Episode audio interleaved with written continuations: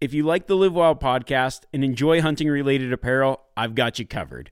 I just launched some great t shirts, hats, and sweatshirts under my own Live Wild brand.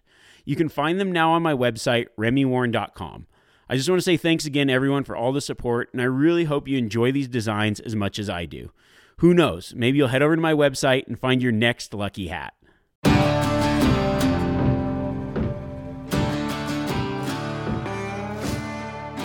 I'm Remi Warren, and I've lived my life in the wild. As a professional guide and hunter, I've spent thousands of days perfecting my craft. I want to give that knowledge to you. In this podcast, we relive some of my past adventures as I give you practical hunting tips to make you more successful. Whether you're just getting started or a lifelong hunter, this podcast will bring you along on the hunt and teach you how to live wild.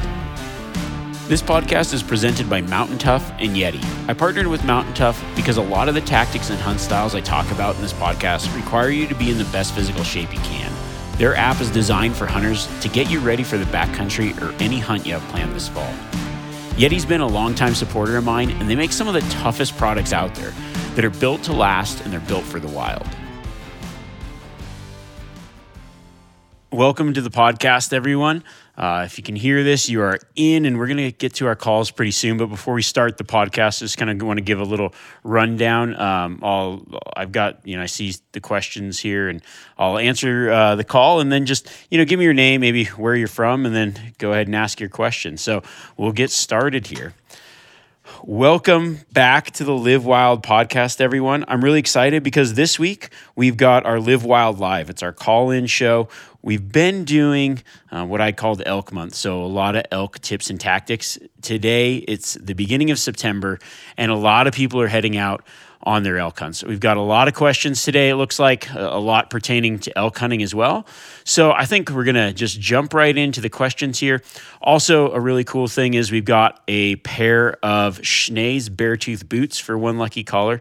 It's been fun to be able to give some stuff back. So I appreciate everybody calling in, uh, the support of the show, and this is kind of my little way of, of giving back. So um, I'm really excited for the elk season. I actually um, I'm having a good day today because today I was able to finally secure an Idaho tag on the quote unquote first come, first serve tags. Um, one of the leftover tags. I finally got a unit that I wanted to hunt. So it's, a, it's this day is already starting out beautifully. I've got an elk tag in my pocket now and uh, hopefully be headed out here shortly to go chase some elk around. Uh, I just got back from a recent trip um, I was caribou hunting last week and uh, still hunting with the mouth tab. Got uh, awesome bull, and uh, I'll be kind of recapping some of that here on social media soon. So let's jump right into the calls. Let's see our first call. I think it's Dave. Dave, you there? Yeah, can you hear me? Yeah, I got you good. How's it going, man? Oh, it's good. I am driving through BC to get to Alberta to go elk hunting. So. Oh, perfect. Right on. Yeah, so uh, it's perfect time to ask you a couple questions. Yeah, go for it. So last year, my brother and I found a good bedding area uh, with a little wallow kind of right on the edge of it. So access into it last year was nearly impossible through all the deadfall. Like you can't sneak into it. So this year we're going up over the ridge yep. to get to the top and then to start our hunt from up there. If we don't hear elk or see elk glassing tonight, do you think it's worth it to just move on to another area? Or would you try to call into it or wait it out? Because, like, there's definitely elk there. The sign's there. We heard a bugle last year from that area, but by the time we got there, the elk were gone. Yeah, that's a good question. So, from where you're glassing from, like, is it more of a burn type country? Like, like what kind of country are you in? Just to kind of get an idea of like, all right, how how much can you cover with your eyes in this particular area, and how much of it is going to need to be, man, you're just going to have to commit to getting into that spot where you think the elk are kind of congregating. I would say it's probably about fifty percent open and fifty percent pretty thick timber. Yep. Yeah, you know, I mean, uh, there's, I would definitely, you know, it's still a little bit early um, in the season, so I would definitely, you know, tonight get in there and start glassing. Um, I don't necessarily know that I would abandon that particular spot just after that first night. Um, I definitely give it a morning as well. So I'd probably, if it was me and I said, hey, this is a good area, um, I'm going to go check it out. I would go in there, I'd glass tonight. If I didn't see anything tonight, I would do the same thing in the morning. But I would also be casting out those bugles like right. Um, in the evening tonight, just to kind of do some location, and then in the morning, kind of on the way in or or pre light, throwing out some bugles, really hoping to get something calling. Then, if I didn't spot anything glassing um, you know, first thing in the morning, then I would start kind of making my plays, like working into the areas where I think the elk are holding, uh, and then kind of plan on being in that area for the evening as well. But it sounds like the the wallows and the beds, you know, it's, it's a little bit thicker in there, and maybe that's more of a bedding spot. Um, so I would probably kind of expect uh, what I'm assuming is you kind of heard him in there. Then by the time you got in there, they had either moved off or had gone to a bed and, and quieted down. Um, and I'd maybe either like, you know, play it like if you if that happened again, I would try to get to that spot in the time that they were there the day before. So kind of playing that chess match and trying to kind of uh, think of where they might be tomorrow. So it's like, okay, then the next day, get in there earlier um, and be into position. It's really tough though, you know, working through that that big deadfall uh, in the dark, right? So, um, you know, sometimes what I've So, done those, Yeah, those definitely. Like last year, yeah. Oh, go ahead.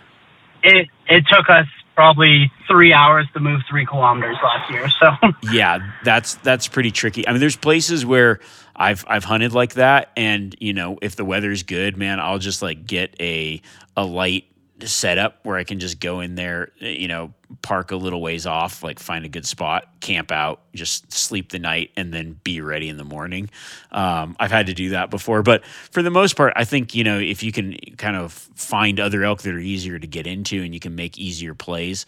Uh, it never hurts. So I would definitely, you know, put emphasis on that glassing first, especially this time of year. And then if you're getting them, getting those elk fired up, um, you know, make your play that way. Uh, but yeah, it's it's one of those things, man. When when you're hunting that that I love to hunt the places people don't want to walk into. Deadfall is one of those places. I kill more elk walking through really bad deadfall spots than anywhere. It's just because it, it weeds out a lot of people. Um, for that reason, it's hard to it's hard to travel through. You know, so I definitely think you've got a spot that you can kind of count on. But I also kind of have those spots and go, okay, well, if I don't find these other elk, this is where I'm going to go. And I so I think I think you're playing it right. Okay, awesome. Thanks, Remi. I really appreciate everything you put out there. You really help everybody learn. Yeah, I appreciate it. Well, thanks and, and good luck. Keep me posted, man. I, I hopefully I uh, see a picture of a big bull that you guys took. So good Let's work so. and uh, good luck. Awesome. Thanks, Remi. Yeah, have a good day. one. See ya. Yep. Mm, Bye. All right, we're gonna go to our next caller here. Is this Tim? Hey, this is Tim. Hey, good morning, Remi. How's it going, man? Good, good, good. Hey, um, so I'm uh, Eagle, Idaho, so near the the Boise area. Um, so I've I've got some of those tags that you were talking about just recently. Um, Awesome. as a fairly new uh, big game hunter, I, I'm on my third year now. Um, with with a, a great draw the first year, a, a lucky draw, and then last year an actual just over the counter. Um, shot a six by six about four miles from camp, um, and it was some pretty nasty deadfall. Uh, that same kind of area you were just talking about with uh, the the terrain being pretty miserable. My my question to you Yeah. is with, with the, the heat that we've been having here in Idaho, and not sure you know at, at what rate it's going to decline this year. Do you have a general rule of thumb for distance for you know how far you're willing to go from camp in regards to uh, a just shooting in general, but then what what's the timing with packing out meat in order to get it to the cooler? Yeah, that's a great question. So, I mean, you know, one thing that I think uh, we're fortunate with a lot of the places, Rocky Mountain West elk seasons, is it might be hot during the day, but it, it still will cool off at night.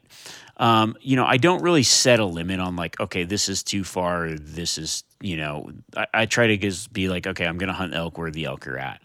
Um, you know, one thing you're just going to think about is when you get your elk down, you, you've got to hang it, you've got to cool it, you've got to get it in the shade. Um, I definitely don't. I, the way that I think about it too is like, hey, when I get one down, I, I don't mind putting in that extra work. So there's been many times where it's like it's hot, so I shoot one, I get it cooled down, I make that first trip out right then, and then go back at night or first thing in the morning. You know, it will. I mean, generally this time of year, your your meat's going to be fine hanging overnight because the temperatures are going to drop. Um, you know, so the key is just going to be cool it down right away. Um, another thing you might want to think about is taking out the bones in it, like just really opening that meat up, letting it cool down, letting it air out, getting good circulation around it, hanging it in the shade or somewhere where you got a good breeze, and then you know just making short work of the pack out, even though it's long. So I think of it like this: is like I'm going to spend the rest of the week or whatever. Um, hunting, hiking, putting in those miles. Once that animal's down, now it's time to do the work. There's been many times that I've packed out elk through the night because it's cooler during the night. And I'm like, you know, I'm done at this point. So I don't mind just grinding really hard for that pack out and being like, all right, I'm going to make a trip tonight, go back up or halfway back up or start those, you know, get it to a, a position where it's in a better spot. Um, another thing that I think about too when I'm planning like my routes and stuff for the pack outs is sometimes I'll just say like, okay, I'm going to take the more shaded, cooler route if it's going to be a long ways because when the meat's in your pack, you know, that's that's the point where it's not airing out as much. So you're gonna let it cool down before you get it in your pack. Then you're gonna get it in your pack. And sometimes like, okay, I could I could side hill through this open, or I could drop down this this shaded creek bottom. So I'll drop down that shaded creek bottom. Then if I need to take a break, um, I keep I, I, generally like to keep the P quarter or whatever handy or for that quarter. I'll stop, I'll take it out of the pack, I'll hang it up for a little bit, I'll take my break, then I'll load it back up and and head on down the trail. So um, I wouldn't say that I, I definitely I, I generally don't think about oh this is too far for this time because uh, you know uh, knock on wood I've never had an elk spoil um, and I've shot elk in pretty hot conditions, but just taking care of them the right way. Uh, and then just you know with the thought of getting it back as soon as possible and doing what it takes to do that if that makes sense yeah, absolutely. Yeah, last year, uh, kind of uh, called in my first elk ever, um, and kind of went down a rabbit hole with going further and further away from camp. So my wife was with me. We had set up a tent in the back country, and then decided after we had um, cut it up that we we had to hang it because there was no way we were going to get back at all with the meat. So um, we hung it up, and then the next day we packed it all out, and it was it was a pretty strenuous pack, but um, no, appreciate the information and uh, you know the tips for uh, following kind of the shade line and I'm getting it out. That's probably pretty helpful. So appreciate that. Yeah, awesome. Well, good luck to you. I'm uh, hopefully uh, you find some success this season and keep me posted. Yeah, absolutely. Thank you. Yep. Have a good one. You too. Bye. All right, we're gonna go to our next caller here. This is Derek. Yep, I'm here. Hey, Derek. How's it going, man? I'm I'm good. I first want to say this is awesome being able to talk to you. Uh, my friend and I just found success um, hunting antelope uh, using a lot of your tactics, and so oh, right on. Yeah, it was pretty incredible. Was that uh, with a with a bow or with a rifle? Yeah, he got drawn for uh, uh, early season uh, with a bow in Wyoming. Oh, awesome. Very cool. Yeah. Everybody we talked right to said that you can't do it. And he got it done on opening day. Oh, wow. Right on. Well, that's great. Very yeah, cool. pretty incredible. What's uh, what kind of elk question? It looked like you had a question about elk hunting. Yes. Um, so I I apologize. I'm a East Coast flatlander, and so this um, is probably a dumb question, but I'm going to ask it anyway. Yeah, go for it. So my friend, he got drawn for a Missouri Missouri Breaks uh, early season, so it's on bow, and we we started reading um, all the all the stuff about uh, Missouri Breaks and the area and the topography and how um, it's it's a very wild place and there's not very much pressure from hunting, especially during bow season. Um, one of the one of the tactics that that was uh, is is someone took their John boat and used it early mornings to to basically use thermals to their benefit. And I'm wondering if that's um, possible because you've been out out that way, and uh, I've never seen the banks in the Missouri breaks. Yeah. Um, so you're saying just like using a boat to kind of access some of those areas is what you're you're talking about? Yeah. Yeah, I mean, uh, it's a good way to access a lot of stuff. Um, you know, I mean, I don't know. I think that there is a lot of elk pressure out there, but uh, you know, especially during the archery season, I would say that it's probably one of the more pressured areas, um, or can be. Uh, but especially now, the way that they did it, where you can't hunt anywhere else, so the guys that have those tags, which is quite a few, um, will probably be out there.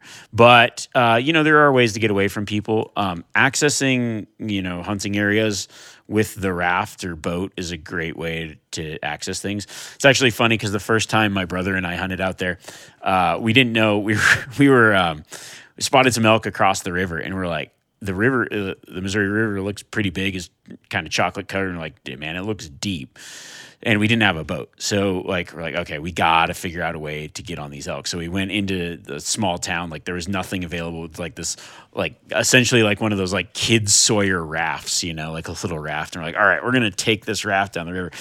And so we we we load the raft up with our hunting stuff and we start and we've got like a little paddle and we we get it, we launch it in the river, and we start paddling, and we realize that the the river where we were at was only like six or eight inches deep. We could have just walked across the whole thing. Um, so we were like, oh geez, well that was a waste. But um, you know, there was other places that were a lot deeper, and we and we ended up using that raft uh, to access some areas, and that was our best hunting for that particular uh, on that particular trip there. So um, yeah, you know, definitely using a boat or a john boat, a raft, whatever, can be a great way to access some areas. You know, some of that you know, just depends on the water levels that time of year. You might find that uh, wherever you're hunting, you might throw a john boat in and just be like run aground most of the time. So I would think that a raft might work really well, um, just because you can skim over a lot sh- more shallow water. Uh, but yeah, definitely uh, accessing some of that stuff with a boat is a great way to hunt it, and it's a good way to just get into some stuff that maybe other people aren't getting into, or if you've got a unit that you can hunt both sides of the river, just being able to to cross back and forth makes it a lot easier for sure awesome. Yeah. Well, best of luck out there. It's a it's an incredible place, a really fun elk hunt, and uh, the cool thing about it is potential for just some giant bulls. So it's definitely uh, definitely a cool spot to to check out. Sweet. Well, thank you for uh, thank you for answering my question. Yep. Yeah. Best of luck to you guys. All right. All right. We're gonna go to our next caller here. Welcome to Live Wild Podcast. Who am I talking to? Remi, hi, this is James from Virginia, calling from Oakland, California. How's it going, James? Doing well. Want to offer an obligatory thank you, both for sharing your knowledge and then offering a sounding board to us. Oh, yeah, I appreciate that. Thanks. My elk hunting question is on mentorship. I'm taking yep. a total elk newbie out to the woods of Colorado, third season rifle this year and wonder what tips, tactics spring to mind on coaching, say, uh, less experienced clients you've taken the field. Obviously, keep the Zoom dialed all the way out, quiet, call within close range where possible. Does anything else spring to mind in the way of mentoring a new elk hunter with rifle? Yeah, I mean, I think one of the big things um, when, especially you know with new hunters uh, when it comes to elk hunting and, and one of the things that i kind of see you know the mistake that people make a lot is just well, well there's a couple things. First is just like the expectation you know? Um, you know i think that you know sometimes whether they're new or not you know whether knowing it's like hey, you know, elk hunting can be a difficult thing, right? So it might take a while to find the elk. It might take a while, whatever, but you got to go through the steps and the paces to find those elk. Um, you know, sometimes, you know, people, maybe somebody that's new to elk hunting and they're like, it's like deer hunting or, or whatever they're used to. And they go, oh, well, I didn't realize like I had to walk so much. I didn't realize that we'd be sitting here glassing so much. And not that all that's generally like, a, a, bonus, but you know, just understanding like the whole process of elk hunting and just kind of helping them kind of build that picture of, okay, here's what we're doing. We're we're gonna we're gonna glass, then we're gonna walk these areas, and, and just kind of knowing that like hey, here's here's how you kind of get prepared for that mentally. Because I think a lot of the success and enjoyment for new hunters, whatever it is, is just kind of like matching those expectations, right? So you know, just like building out that whole hunt. Now, when it comes to strategies, um, one of the things that I see new hunters kind of mess up on the most is when it comes to that action of stalking in, and they're really like focused on their feet and they aren't looking up as much as they should. So you know, it's like one of those scenarios where it's it's a new hunter. There we've found the elk. Now we're moving in we're going to make our shot and they're kind of taking the lead a little bit or or whatever and or anyone is and they're they're looking down they're watching their feet they're trying to be quiet but they forget to look up and see where those elk at and and then that's how it gets blown most of the time. I've seen more people blow really good stocks by just not paying attention to their surroundings. So i think that's one really thing that i stress a lot when i take people out is like the importance of paying attention to your surroundings as you're walking. Take those steps and look around. Um, you know look at the ground yes but um, as you're moving and everything you really need to be paying attention to everything around you because uh, it's those little things of just moving in the wrong time or or not seeing that elk that is watching you walk toward them or get set up um, that that makes a big difference. So paying attention to those things, paying attention to the wind, uh, those are things that I always stress with new hunters. Is they're like, hey, what what I want to be better at hunting. What are the, few steps that I can take to do that? And those are a few of the things that I think are probably the most important. Is just like paying attention to all the little things, the wind, uh, walking, looking up and around, paying attention to where the animals are, and paying attention to like you know uh, planning your stock to where you can get a shot from, not just to where the animals are at. And I think by kind of adding those things in, it just makes that person a little more um, ready for when that opportunity comes. And then the other thing uh, that I definitely think about, whether it's new to hunting or new to elk hunting. Um, probably mostly more new to hunting, but um, I actually did this last week. I took someone out. Uh, we were all caribou hunting, and uh, one of my friend's wives had never hunted before, and so we took her out on her first rifle hunt, and she was able to harvest her first animal. And, and the first thing I did was uh, get her like familiar with using the shooting sticks and, like getting into shooting positions. So in elk hunting, one one of the shooting positions that I always have people that are new to it kind of get set up with is like getting up to a tree and and learning how to stabilize yourself, maybe standing using a tree, and then using shooting sticks, being able to move those fluidly and, and acquire whatever target you're looking at, and then you know going from prone to sitting and just practicing all those shooting positions in that kind of country, like constantly learning how to get steady that rifle because that plays a big factor in the success later on. So I hope that answers a few of the questions. There's a there's a lot there, but I think all you know, kind of eh, eh, all those little things, um, you know, pay big dividends in the end. Absolutely, yeah. I learned that the hard way. Stalking in on a public land blacktail only get blown out by cow elk that were bedded around because I wasn't looking. So thanks. Yep. Yeah, yeah. Well, keep me posted. Good luck this season, and uh, hopefully you guys get into some bulls. Appreciate it. Take care. You too. All right. Got another caller here. looks like it's Alex. Is Alex? Yeah, it is. How's it going? Yeah, pretty good. How are you, man? Doing good. Thank you. Um, I've got two questions.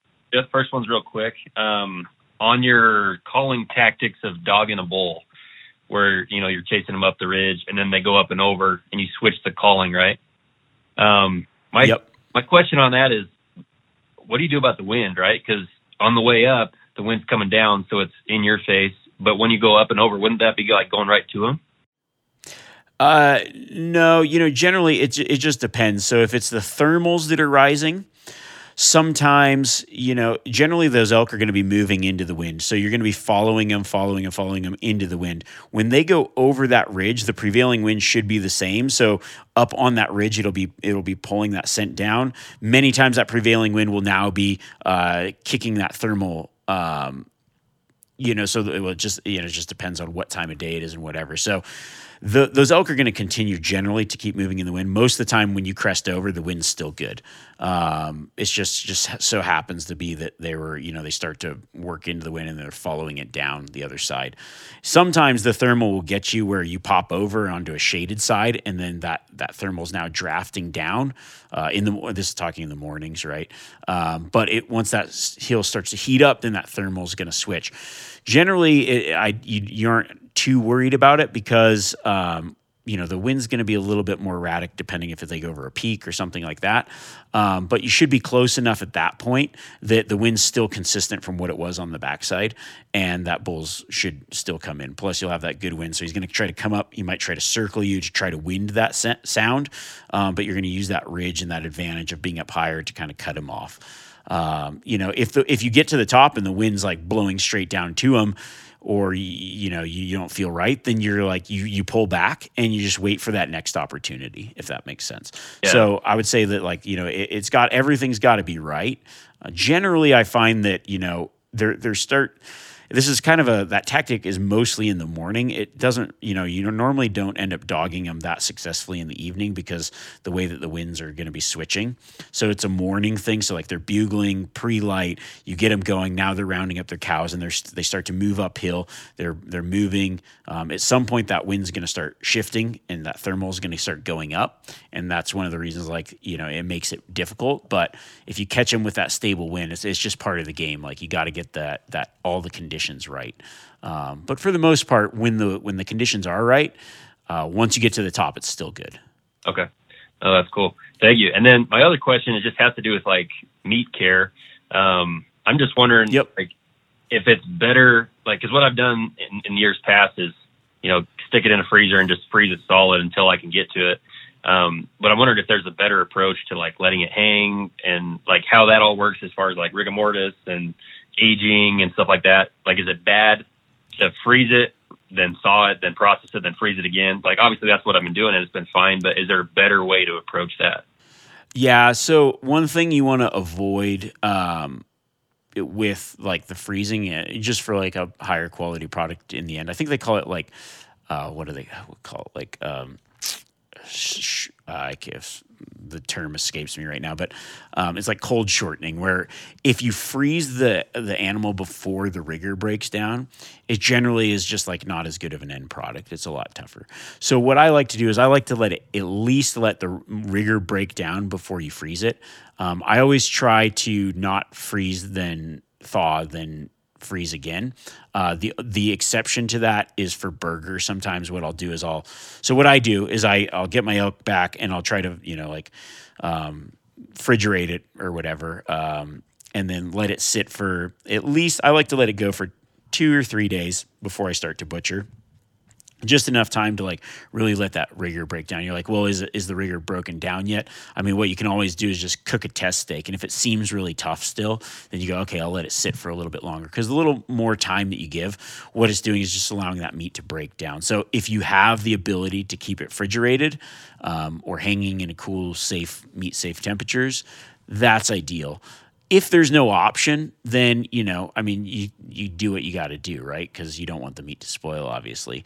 Um, now, one thing that I will do, like I said, you know, I will generally butcher my animal and I'll cut up, take out all the like grind stuff. And sometimes it's just a lot to butcher a whole elk and do all the stuff you want to do with it. So sometimes I'll I'll vacuum pack all those big pieces of all the cuts for the grind, and then I'll put that in the freezer because I like to grind it anyways, partially frozen. Um, and generally, I just do like one grind, uh, a grind every once in a while. So if I got another hunt coming up, then I just instead of cleaning everything, I just like pull all the grind out of the freezer and do big grind, and then refreeze that burger.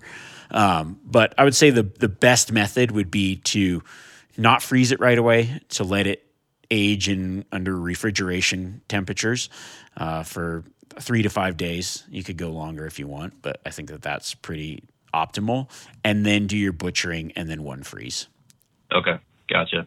So just stick it in the cool. I could just leave it in the cooler even for five days, as long as it's, you know, don't freeze it, but just You you can. Um, I would say that it's better. I, I generally don't like to leave it in the cooler for prolonged periods of time for the reason that um, it's not getting that air circulation around it. And what I like to do is like you know because it, it, it then it's kind of sitting in that water. It's pulling the blood out.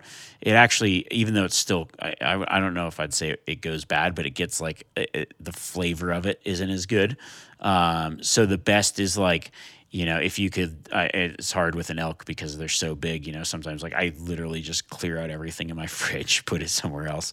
Um, I'd rather take the stuff from my fridge, put it in the cooler, and then you know put the quarters in there um, to get some air circulation around it. If it's cool outside, what I do, I hang it in my garage and then I run a fan over it. So I'll just get like a, a fan and just run the fan right on the meat. Um, so th- there's a few options. Um, you know, so one another thing that I, I'll do is I'll cut like the big chunks. You know, like okay, as I process it, it takes a long time, right? So I'll cut the big chunks out and separate like big muscle groups right away, like just essentially bone it out. Then I'll take the vacuum sealer bags, like those long bags, make a long vacuum seal bag, vacuum seal that, and then store it in the fridge or something. So it's not allowing air to get to it. Um, and that's what we would call like wet aging. And you can let it sit for a long time as long as there's no air uh, accessing it. So then you can kind of butcher as necessary and then freeze as well.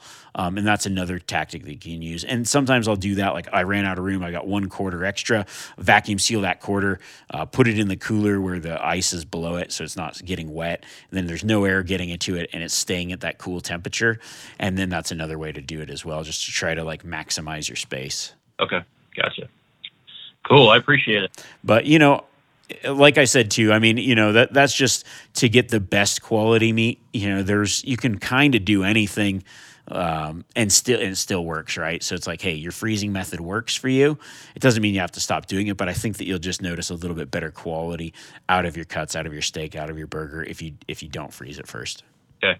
No, that's awesome. That's what I'm looking for. Or if you don't freeze it right away.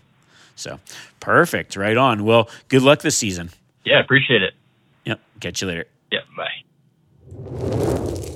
All right, let's go to our next caller here. We got Brandon on the line. Yeah, what's up? Hey, how's it going, man? Good. Congrats on that Idaho tag. Is it central or north? Uh, I would never say. Atta boy. Right. Saying the state is more than I generally stay, but you know, it's like I think this year is just one of those years for me. It was it was fairly difficult to secure tags. You know, they're becoming more popular everywhere, and I'm not saying Idaho's. You know, I mean, wherever guys elk hunt listening, it's like hunt where you can get a tag, right? Um, you know, this just happened to be where I could get a tag. I struck out in a lot of places, so um, finally secured one with some of the returned tags. So that was a, I was pretty stoked. Awesome. Yeah, Idaho's definitely gotten really popular. I'm uh, up north, North Idaho, deep and deep, whatnot. My question basically is just about uh, elk hunting this morning. Got into one. It's been fairly hard to locate them, whatnot. Super hot our whole unit's on fire. Um, anyways, I mean, it's like it's like high 50s at at four and five in the morning. That's the low it's getting. Um, so, anyways, we're just getting you know weak, you know, type bugles type thing. Got in on one and ended up getting them to come in to like to where we're at, wanting to get all set up, perfect spot. Our wind is perfect, everything's good, but this bull comes and he hangs up right right 10 yards you know 10 20 yards in the big old thicket or right on right outside and not making a single sound. And he's just you can hear him breaking sticks. You hear the his antlers popping hitting bone and shuts up. Yeah. And we're doing it. Just you know small cow calls here and that. He's not you know he only responded to the locator bugle but he's liking the cow calls. But he's still doing the same thing, just kind of circling, trying to get the wind. It's not working. He's still just moving around. Shuts up. Half hour goes by. Then you hear him moving up a little bit more. So we follow him, get to another spot, bigger, same same situation, and he's just not wanting to commit, not not liking it yet. Basically, my question is, what would you do in that type of situation? We backed out because we didn't want the wind to switch. He never saw us. I know he never smelt us because of that second time doing the same thing. Um, so yeah, yeah, so, so, there's a couple things that I think about in those situations. Um, you know, one of the reasons that they might be holding up is, is, you know, like especially because it's a little bit early, they can be pretty timid. Another thing is, you know, they're just looking for that visual cue, like something maybe with the setup seems off. Um, and I think a couple of the things that seem off to elk that like, hmm, this is like where they're they're like they get them so close, but they're like, hey, at some point I should see a cow, I should see a bull, I should see something, right? Um, but the other thing is like, I think one mistake that people make when they're calling elk is they're they're calling and they're sounding like a bunch of elk, yet that bull isn't hearing any of those sticks breaking. He isn't hearing any of that noise. Like we sit there and we call real quiet, but the only sounds we're making are elk sounds and it it seems a little odd to elk sometimes. So they're like, okay, well now I'm going to wind them. Now I've got to see something. What's going on here? Why aren't why am I not seeing anything? Um, so one thing that I do is uh, there was two of you, one one guy calling, one guy hunting. Yeah, so. Correct? I was um, yep. popping sticks off back from mom calling. My okay. buddy's about 40 yards up yep. in front of me in that spot where we know he's just barely going to come out somewhat And yeah, Yep. Sit, we yeah exactly. So I'm yeah, listen to all your stuff. You're you're you're awesome, man. You help out a lot, and giving it all that that go, you know, making some sticks pop and whatnot. But it's that same thing, that visual. You know, I, I mean, we don't have decoys, whatnot, but we have Yeah. gotten them to come out when they're still timid like that. It's but yeah, this one, it, I I feel like he's just an old bull and just he knows this area really good. Another thing is they kind of Yeah. um, they kind of they kind of logged part of it too around, so it opened up more areas, whatnot. So with that visual, I mean, not there and just you know doing what you can, but not trying to give too much away. That pretty much just like Yep. looking for a pro tip on that. Yeah, yeah. I mean, sometimes like in those scenarios where it's like, man, these bulls are they're getting to that like they're getting to that cover where they feel safe. Then they're looking to see what's going on. Um, sometimes you just have to get more aggressive, and it's like it- works really well when you've got a caller and a shooter because you know you just say, okay, I'm going to stalk in closer, and then I'm going to let this guy call further back, like you know, hey, I'm all if you're always you know 20 yards shy or getting to the point where you think that bull's going to come to, like getting to the hold up point and then letting the guy call. Um, you know, it can be hard to do sometimes, and you know, you go, okay, well, you don't want to bump them or what have you, but sometimes that's your best approach is like, you know, and especially if both of you are hunting, I've had that same thing happen where it's like, okay, he's not coming in. Uh, me, we do, me and my brother do this a lot. Like, okay, that bull held up on that ridge of the thick stuff. He's looking down here, and he's just not going to commit fully to coming in because he doesn't have to. Um, so the next time, you know, my brother will go up even for like get into that spot where that bull would be likely to go, and then I would hold back and call half the time that works. And sometimes that bull just then decides to commit and ends up coming to the caller because you guys are spaced out a little bit further than you'd like. Um, but you know I, I found success that way where you just kind of go okay we got to anticipate like we're gonna have to push it in some way sometimes and just get a little more aggressive and get in tighter as the shooter and then let the caller hang back a little bit um, the hard part is, you know, just knowing when when that caller needs to move up and when that scenario is busted, so you don't waste too much time in a in a position where it's like, okay, we gotta we gotta keep moving up, um, you know. So having some form of like what what my brother and I do is just like as the shooter having some form of like, okay, if I make this certain call, now it's time to move. So I'll, I'll give it like a ew ew ew, and that means okay, it's it's time to move. Um, you know, and, and just kind of communicating with the caller and the shooter, but just getting a little bit further apart and trying to anticipate where that bull might come to. Um, you know, pushing it a little bit. Right on.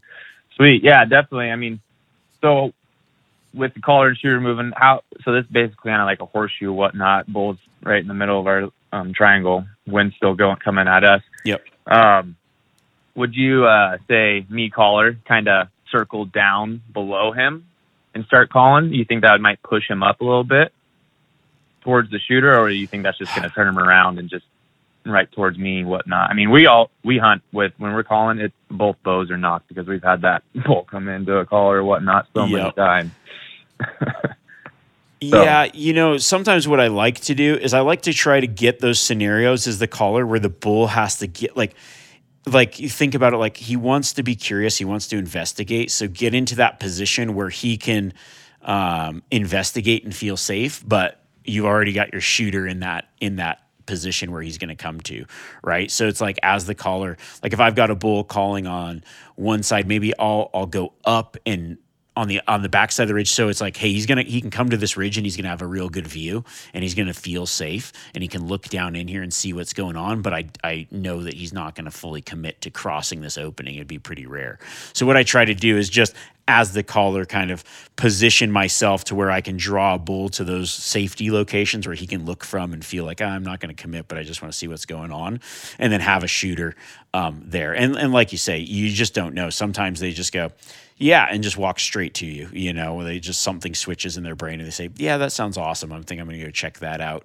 Um, but for the most part, that's like I think that's the hardest part about bow hunting elk is just uh, the bulls that hang up where they're interested but not interested enough to walk straight in, and that's I think that's just standard elk behavior. You know, so you just try to think about okay, where can where is he going to be comfortable coming into? If he's coming into 100 yards every time and he's just peeking over or just on that ridge, you know, get a guy to, to sneak in and then hold back and call until the guy ahead of you says, now it's time to move. We got to, we got to keep going. He's not here or whatever.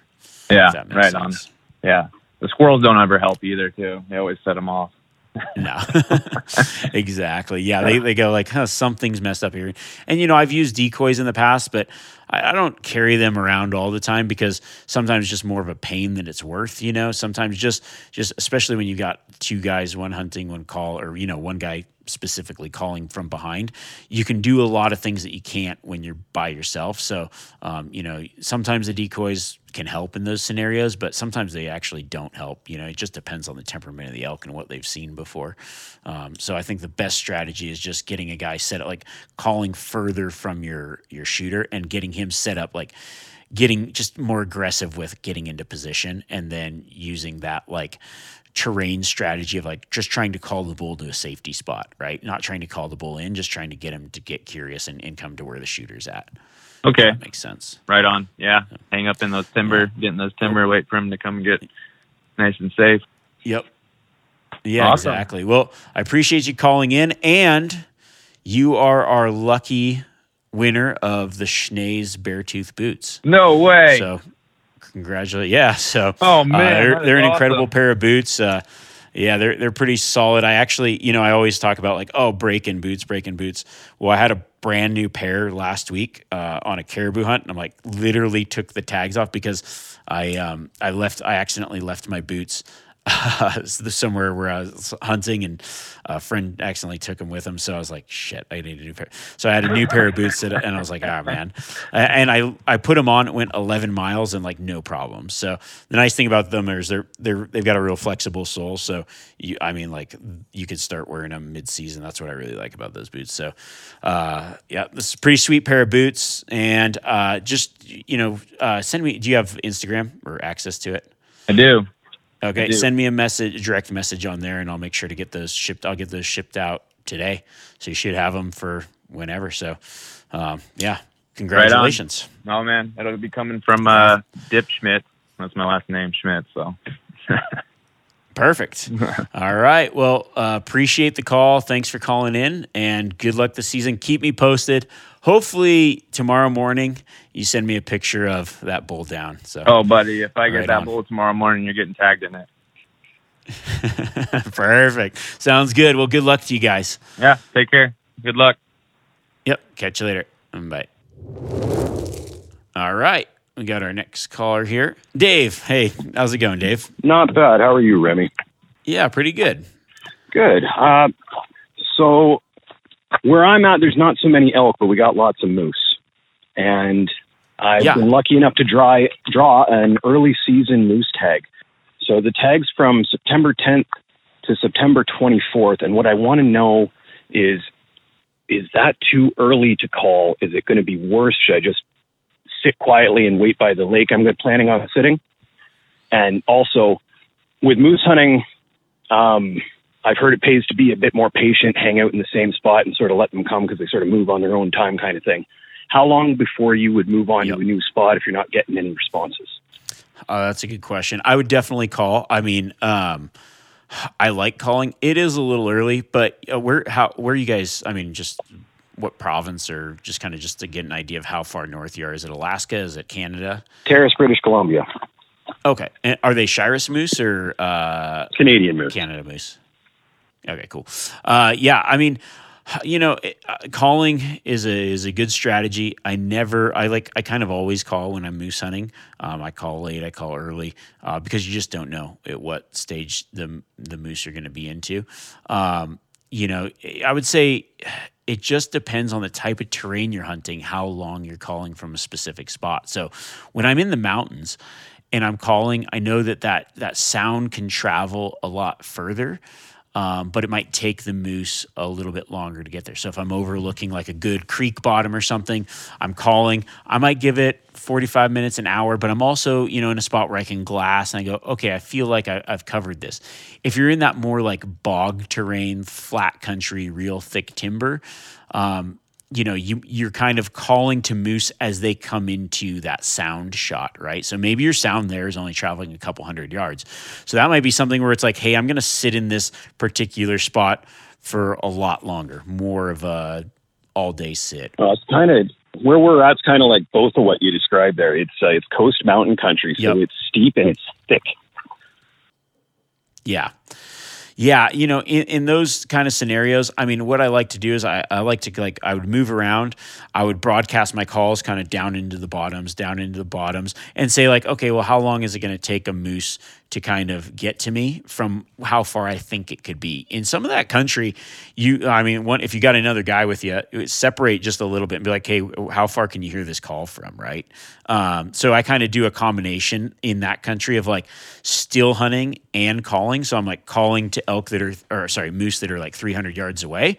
And I'm saying like, okay, I'm, I'm kind of just still hunting and looking. But if I happen to get into a position where there's a moose that hears it and wants to, then he's going to be in within, uh, you know, a little bit of time, the 50, 10 minutes, five minutes, whatever.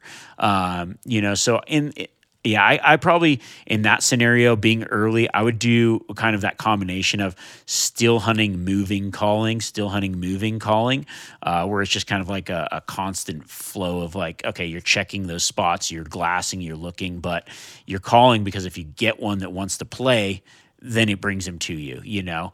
Um, and then and then when you find those areas where it's like, okay, I smell that that moose smell. I, I know that there's moose in here. Then maybe I'm gonna slow down and say, I'm gonna sit here like those the spots where you, you just trust your gut, man. When you get that feeling of like this feels good here. Yeah, I know the one Sit you're talking and call about. and wait for a little bit longer. Yeah, you're like, man, it just it's real moosey here. Um, sometimes I'll sit in those spots for two or three hours and, and just say like, okay, I'll do a little bit of calling and then just watching. Um, so I think that I think that kind of doing all that is a good combination of you know giving them enough time, but also you know not not just trusting that they're going to come in, um, where you can kind of move around and, and hopefully spot something as well. Right on, right on. Thank you so much. That's a really good. Uh, Yep. that's really going to help. That's uh, helping with the strategy for sure. Thank you. Yeah. Well, b- best of luck to you. Cheers. All right, let's go to our next caller here. We'll take a couple more calls. I got a little bit of time left. Uh, welcome to the Live Wild podcast. Hey, Remi, can you hear me? Yep, I got you. Hey, so me and my buddy are going elk hunting uh, in Montana later this month. Yeah. I'm wondering about where we should camp on the first night when we hike in. Um, should we camp like high or low on the mountain? You know, I'd like to be able to like locate the elk by hearing the night bugles if we were camped up a high, but I just want to make sure it's not too much of a risk that we would bump elk, uh, you know, with our thermals pulling our scent down. Um, so I just, what would you recommend? Like high, low, on the middle of the mountain? Yeah, you know, I think like on the first day, I, I generally it depends on like the country that I'm hunting a lot, but generally I'm I'm I'm starting low, um, because you know, yeah, like you say, you just don't want your your scent to blow down into those elk that are probably coming down lower um, in the evening. Another thing is, you know, uh, just kind of like that first day, you don't really know what's where. Um, so I try to kind of play it a little more cautious that first evening. Like I'd rather walk a little bit more in the morning. Um, and then as I start to figure out what the elk are doing, then I can kind of say, okay, well, here's a safety zone. Um, you know, I will say though that like, I, I don't really think I've, you know, maybe it's just, you know, you maybe don't really know the real answer, but um, sometimes, sometimes I'll be hunting and it's like, hey, I'm cruising this ridge and, and I'm up high and, and that's where the good camping is and that's where it's easy to access. And I'm not really blowing elk out from here, but I think you can kind of get a better grasp of that once you've been around for a day or two. Um, so the first time I go into a spot, I generally just kind of try to find a place that I'm like, yeah, here's a good place to camp. It's a good spot to stop for today. And then I can kind of hunt around and see what's going on and maybe just make a better play or a better decision in the morning, um, if that makes sense. So that first day, I kind of play it safe. And then after that, I kind of get a better feel of like, okay, I'm moving around. I'm, I'm going to be up on this ridge. That's a, it's a better place to hear and see from and be set up first thing in the morning. So maybe it's just worth camping up there. But the first day, I would say, uh, you know, I, I generally play it on the side of caution and pick a spot that I feel like is just going to be out of the way of where the elk are going to be. Okay. Sounds good. I really appreciate it. Yeah, and you know, I mean, if you're backpacking in, your your camp's so minimal, and I mean, there's been times where I've been camped and had bulls bugling like right around me. I don't necessarily know that it um, is like a it's going to destroy your hunt. Uh, you know, if you're you're camped there a lot, you're making a fire, you're making a noise, you're doing all this stuff, your scent's blowing right to you're like camped by a, an open meadow where they're feeding. Yeah, that's gonna that's gonna Yeah. detract from what's going on the next day. But you know, if you're just kind of tucked into some timber where it's like they've they've got real no reason to be where you're at right there, but you're in earshot from some areas and your wind's kind of in a general direction that's probably not where the elk are gonna be, you'll be fine wherever. Cool. Thanks, man. I appreciate it. Yeah. Yep. Appreciate it. Thanks for your question. Good luck out there. Thanks. All right. We got time for, I think, maybe two or three more questions here. Let's go to this caller. Welcome to the podcast. Hey, how you doing, Remi? Yeah, pretty good. How are you? I'm pretty good. This is uh, Colton Wall from Texas. Uh, just got a quick question. um, so me and my buddy usually go to Colorado, Southern Colorado. Uh, this would be the fourth year. We've Gotten lucky in the past. I think we're two for three. So uh, I guess hunting whitetails, one of our tactics we like to do is sit wallows a lot, and we've had good luck with that. Um, but we usually go at the end of the, end of September. This year we're going the beginning. We're going the first week, and it's going to be I see hot, and I'm not really worried about the moon because we're gonna, you know, we don't really look at that. But I see it's going to be a full moon. Um, would you say like that could still be a good tactic as far as like hunting early September, especially if they're not talking much? Yeah, I mean, hunting wallows can be a really good tactic early September, but the activity at the wallow is going to be completely different. So, um, you know, generally they're going to be like hitting those wallows as water sources. Um, so I actually would almost think about like sometimes the wallows like they, they might use them as a drinking water source because okay it's like it, it's a water source it's a spring and then it becomes um, a wallow. Now it, you know it's a wallow and it attracts them to that specific part because they kind of use it as a perfume station later on. So as the rut progresses they use it more and more and more. Peak rut they're using wallows more than they are early in the season. Mm-hmm. Now if it's a stream running right and it's a stream that runs to a wallow that runs to a stream and they're using it for water, then they might just be like, well, I'll just hit, hit water here in this part of the stream. Okay. Um, now, if you find an area where it's like, oh, here's here's more of a setup where it's like, eh, it's an isolated wallow. Um, it's not really in a, a, a running creek or something like that, and it can be used as a good water source plus as a wallow. Then that's a good strategy. Um, sometimes what I'll think about looking for early season too is just like um, sometimes there'll be like a, a water tank or, a, or whatever. You know, it Mhm. depends on the type of country, right? So if it's mountains, you might not find those tanks, but maybe just more of like a oh, this is a good water source. So you might want to think about that as like when you're selecting the wallow, being more specific about the wallows you're selecting, right? If you got a good wallow in a stream, maybe that's not the ideal place because it's like hey, they can they aren't you know unless it's like a good travel corridor and you're seeing lots of sign, lots of tracks, like they're moving up and down that stream bed. Perfect. If you found a wallow that's on a hillside by itself, kind of in an area where there's not as much water, that's the one I would sit compared to the area where it's like, oh, here's five or six, you know, potential places to drink. So, Right. Um, because you, you now they might be wallowing in it as well, but you just kind of want to pinpoint it based on like think about it in two ways. Like, hey, I'm thinking about it as a water source, and I'm also thinking about it as a wallow because you don't know the activity till you get there. Um, I mean, I've had a last year, first week of this Oc- September first through the third, the elk were just going crazy. Right, they're hitting wallows, they're wallowing, um, but it seemed like the activity wasn't as strong as it was um, other places, right? I had some cameras set up on some good wallows, and like I didn't catch a single bull using those. Okay. But yet they were being active in, in other places. So, um, you know, it's a little bit of a strategy game that time of year, and it, it depends on what the elk are doing, but it can be definitely a good strategy uh, to break out when you're hunting earlier season and the elk aren't making a lot of noise, right? Right. Yes, sir. Well, I appreciate it, man. That was a lot of help, and uh, big fan of yours. So keep up the good work, man. Yeah, thanks. Appreciate it, and thanks for calling in. I, I really appreciate the question. Uh, best of luck to you guys, and hopefully, hopefully you tag out. I appreciate it, man. Good luck to you guys. I mean, you, it sounds like you got a good track record already, so keep me posted. Sounds good. I'll tag you in my post if we get one. Awesome. Good work. Yeah. Talk to you later. Thanks. All right. Is this Ryan? Hey, yeah, this is Ryan. Can you hear me? How's it going, man? Hey, good. Yep, I got you. Yeah, awesome. Um, yeah, big fan, obviously, since going the distance. So thanks for taking my call. Yeah. Um, yeah, so my question is uh, I was shooting my bow.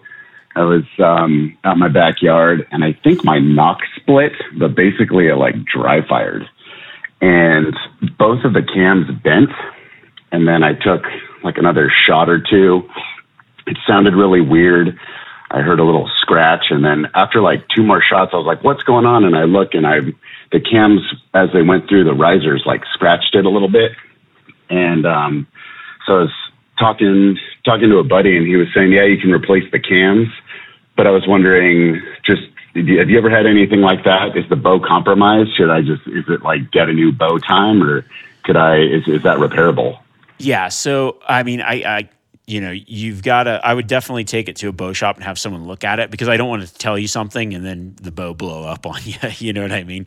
Um, generally, yeah, it sounds like uh, the cams are obviously the cams. I, I wouldn't shoot it anymore for sure. Um, and you should be able to replace the cams. You know, uh, generally when something like when the string, uh, like a lot of times what will happen during a dry fire is the string will actually rip, and then what happen, you know, or, or separate, um, like through that. However, it happens. Um, it, that's when you get a lot of problems with the limbs. You get problems bending the riser because you're putting pressure in a really weird way. It sounds like you probably got lucky, and the cams are just bent. Um, in which case you should be able to replace the cams and everything else should be fine. I would definitely take it to a bow shop and have them look at it. Um, but I would think that just replacing those cams, I'd probably replace the cams and the strings to be honest, um, because you just don't know if something kind of maybe got severed or weak or whatever through that, you know, those extra couple shots. Um, but it sounds to me like probably replace the cams and everything will be fine. Um, so okay. that that's that's where I would start. You know, uh, you, you, can I would inspect everything though. Um, you know, inspect the limbs. Um, I definitely wouldn't draw it back anymore because what could happen is you know it could rub against the string, the cam could, and then cut the cut the bus cut anything, um, and that's when you get really bad problems. Things start to fly off at that point. So um, I just definitely uh, you know re- try replacing those cams, inspect the limbs, make sure they aren't leaning one way or another, uh, make sure they aren't split anywhere. Um, the riser should be fine. Um, there's you know not a lot of crazy amount of torque going on. Like everything's still in in place in some way. So it sounds to me like yep, just replace the cams and you'll be good to go. Re- replace the cams and string.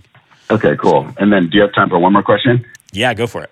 Yeah. Um, so I uh, went back this summer and listened to all your cutting the distance, and you talk a lot about mule deer. But um, I'm looking to. I'm in Washington. I'll be hunting um, elk. I'm doing elk, bear, and deer on the west side this year, and um, I was yeah. interested in some black. You don't talk a whole lot about blacktail, and just in terms of like where to look, where to glass when I'm you know looking at those topos, like for blacktail, what am I really looking for for them in terms of where they hang out, and then any calls uh, that would work that you have experience with blacktails? Yeah, that's that's a good question. Um, you know, the only calls that I've used, oh, I'll start with the calls thing. The calls that I've used for blacktails have been like a fawn in distress call. Um, it works, you know, on the Sitka blacktails. I haven't really tried on Columbia blacktails, to be honest. Um, you know, it seems to work all right on the Sitka blacktails. I don't really use it that much though. Um, you know, I don't know why. Just I do like to call a lot of stuff. So a fawn in distress call can work. I, you know, it's it's worth giving a try. But probably early season, it wouldn't be as good as it would be late season. What you're kind of doing is inciting them to kind of run in and protect whatever that fawn is. Now, when I think about like blacktails, their behavior is different than mule deer. I think of it their like blacktail behavior is kind of like a cross between whitetail behavior and mule deer behavior. Um, and, and, being that they they do like that cover, um, they use that cover as the, kind of their safety net. Uh, so they they live in a lot smaller area. Um, you know, they they travel less. They have they're more patternable, often like uh, a whitetail would be. So you know, the key is kind of to find that blacktail's home. Um, one thing that you can do though is uh, you know, focus on like they live in a lot of cover. So finding those places where it's like, hey, there's some clear cuts where you can glass those mornings and evenings and, and find those trails moving through that stuff. That's a good way to kind of utilize your time and say, like, okay. Um, also, kind of traveling ridges. They seem to to find those places, just like anything, right? They're they live in really thick cover, but they've got their safety nets and they've got their ways that are easier to walk around. So when you find those good game trails, um, I hunt a lot of blacktails, just kind of like still hunting through and finding those game trails in areas where they they move through. And then you can also be successful just once you figure out where they're at, kind of setting up and hunting them like a guy would hunt whitetails. Like, I mean, I know a lot of guys that hunt them from tree stands uh, and are very successful. They're just waiting for a certain buck, and they they hunt those trails and those moving those corridors where there's a lot of sign, and they they've seen deer in the past, and they just play that patience game. So, um, those are like when you think about blacktails, though, think about like safety and cover. And then, you know, when you're out there elk hunting, you're going to be glassing those openings and those those clear cuts anyways. Um, and so, like watching those fringe habitats early in the morning, late in the evening seem to be like when blacktails kind of emerge from that that thick cover. But they do like the safety in that. And when you find a blacktail, um, generally you're going to find them kind of in the same vicinity again because they they don't travel as much as other deer do. It, for the most part. I mean, you know, it's all dependent on, you know, if you're talking about high in the Cascades or whatever, they do move a lot um, if they're more migratory, but uh, they can they can hold a tighter area than uh, you might find with some mule deer. So just a few things to think about. Okay. Awesome. Well, thanks, man. I appreciate it. All good advice and uh, big fan. Shout out to my buddy Logan. He's a huge fan of yours too. So uh, thanks again for all you do, man. I really appreciate it. Yeah. Right on. Well, thanks for the call. I appreciate it. And uh, best of luck to you guys. Yeah, thanks. All right. Well, that concludes our Live Wild Live call in show. Thank you guys so much for calling in. There's quite a few of you that we didn't get time to get to. Uh, you know, next time we're going to consistently keep doing these call ins. Thank everyone so much for for calling in. I really appreciate you guys listening in, calling in. Uh, thanks for all the questions. Thanks again to Schnee's for giving that pair of boots away. Um, it's always fun to be able to give back to you guys that listen. So uh, that that was really fun for me to do. And uh, thank you guys so much. I'm really excited. It's September now. Elk season's on the way. We've got a lot of great tactics coming up. Uh, as always, you know, hey, if your your question didn't get answered, feel free to reach out on social media at Remi Warren on Instagram. Um, and you know, if you enjoy this podcast, like the call ins, feel free to leave a rating wherever you listen to this podcast. Leave some comments on the things you like about it. Uh, if you like the call ins or whatever, you know, let me know. Um, maybe we can end up doing a few more of these in the future. But right now, we're just kind of doing a you know one a month. But maybe I'll do a few bonus ones as we get more in depth into the season. It's really fun to be uh, talking to you guys during the season because it's like, hey, uh, yesterday I was out and this happened. So that real time feedback is really fun, and hopefully, uh, you never know, some maybe somebody will will find some success with the tactics very soon. So thank you guys so much for calling in. Until next week, I'm gonna say, live wild. That's my sign off for these these live ones. It's a that's a good one. I won't keep it all the time. I, I, like the awkward goodbye. You know, it's, it's always hard for me to say goodbye, but uh, catch you guys all next week.